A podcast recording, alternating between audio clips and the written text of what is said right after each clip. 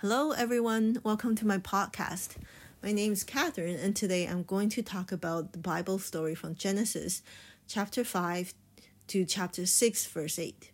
Chapter 5 is a fairly short chapter, and it recorded the genealogy from Adam to Noah. The Bible indicated that men and women were made in the likeness of God, reiterating from the previous chapter's assertion of man's likeness to God and how important that concept is. The line of Seth belongs to God, and this will lead the story to Noah. From genealogy, we can see that Adam lived to 930 years on earth and had other sons and daughters, and he died. This is the longest lifespan we see in the Bible, and Adam almost lived for a thousand years. Wow. The rest of his offspring had lived long lives too, but the lifespan began to get shorter and shorter. An interesting character, Enoch, did not experience death. There were only two people in the Bible which did not experience death. One is Enoch here, and the other is Elijah from the second Kings, and we can see it from chapter 2. Noah's father was also named Lamech, but it's not the same Lamech from the line of Cain. This Lamech is Noah's father, and Lamech's comment on Noah was recorded specifically here. He, Noah, will comfort us in the labor and painful toil of our hands caused by the ground the Lord has cursed. Of course, this comment foreshadows Noah's importance in the narrative and what role will Noah play in the continuation of the human race. In chapter 6, before going straight to the famous story of Noah and the ark, another important detail was inserted here. I have looked up a few different references to this extra bit of information. I agree with the older interpretation of this narrative, um, aka the rabbinical tradition, and you'll see why. Here it says, When men began to increase on earth and daughters were born to them, the divine beings, or sons of gods, saw how beautiful the daughters of men were and took wives from among those that pleased them. Many question who were the sons of gods or the divine beings, are they the sons of Seth? Are they angels? Or are they fallen angels from the devil? The rabbinic tradition attributes it to the last one, the fallen angels. From the translation, it makes the most sense to me. Um, and here is why. This narrative before the flood is really the reason why God decided to restart his creation. If it's the sons of Seth marrying the girls, there's nothing wrong with that. Men are supposed to marry women in order to procreate and to form families. This shouldn't trigger God's wrath. If it's the angels from God, there's no reason why the angels would disobey God's wish and take women as their wives. Although angels are supposed to be sexless, they can take on human forms to appear in front of people.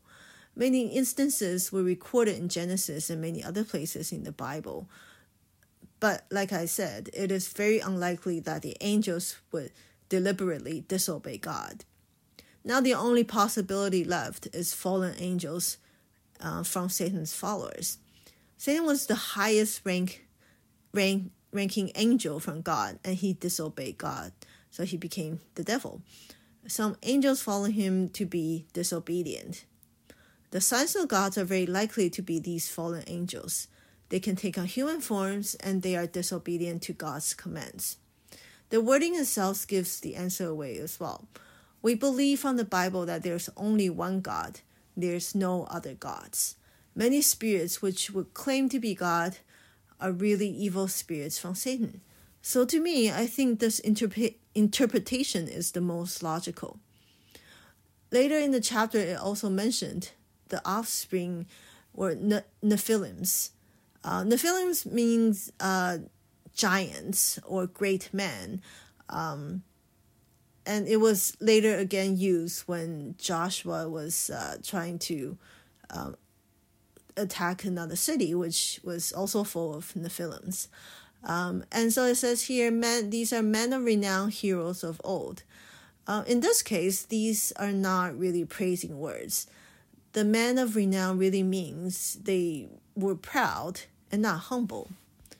The union of human and evil spirits were truly irksome and creepy, even from our modern standards, not to mention downright weird and inconceivable. Now, because of this, what God said makes a lot more sense in verses 5 to 8. And it says, The Lord saw how great was man's wickedness on earth, and how every plan devised by his mind was nothing but evil all the time. And the Lord regretted that he had made man on the earth, and his heart was saddened.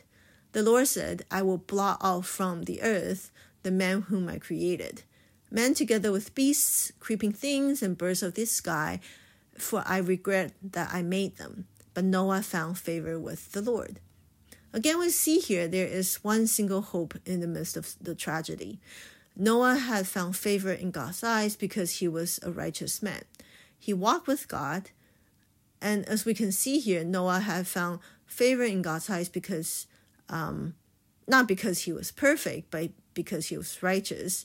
And the righteous was because he followed God, he walked with God in his age when there is so there are evil everywhere. So in this narrative, I find the most prominent theme is we're not righteous by ourselves, but simply by following God and walking with Him in our lives. That's the biggest blessing we can have as Christians and followers of God. Being proud and feeling that we're better than others and not Christian values. Following God is. Okay, so this concludes this week's Bible story. Please read on to the famous flood story, Noah and the flood, in the rest of chapter 6 and chapter 7. Thanks for listening. I'll um, meet up again with you guys next time. Have a good week. Bye.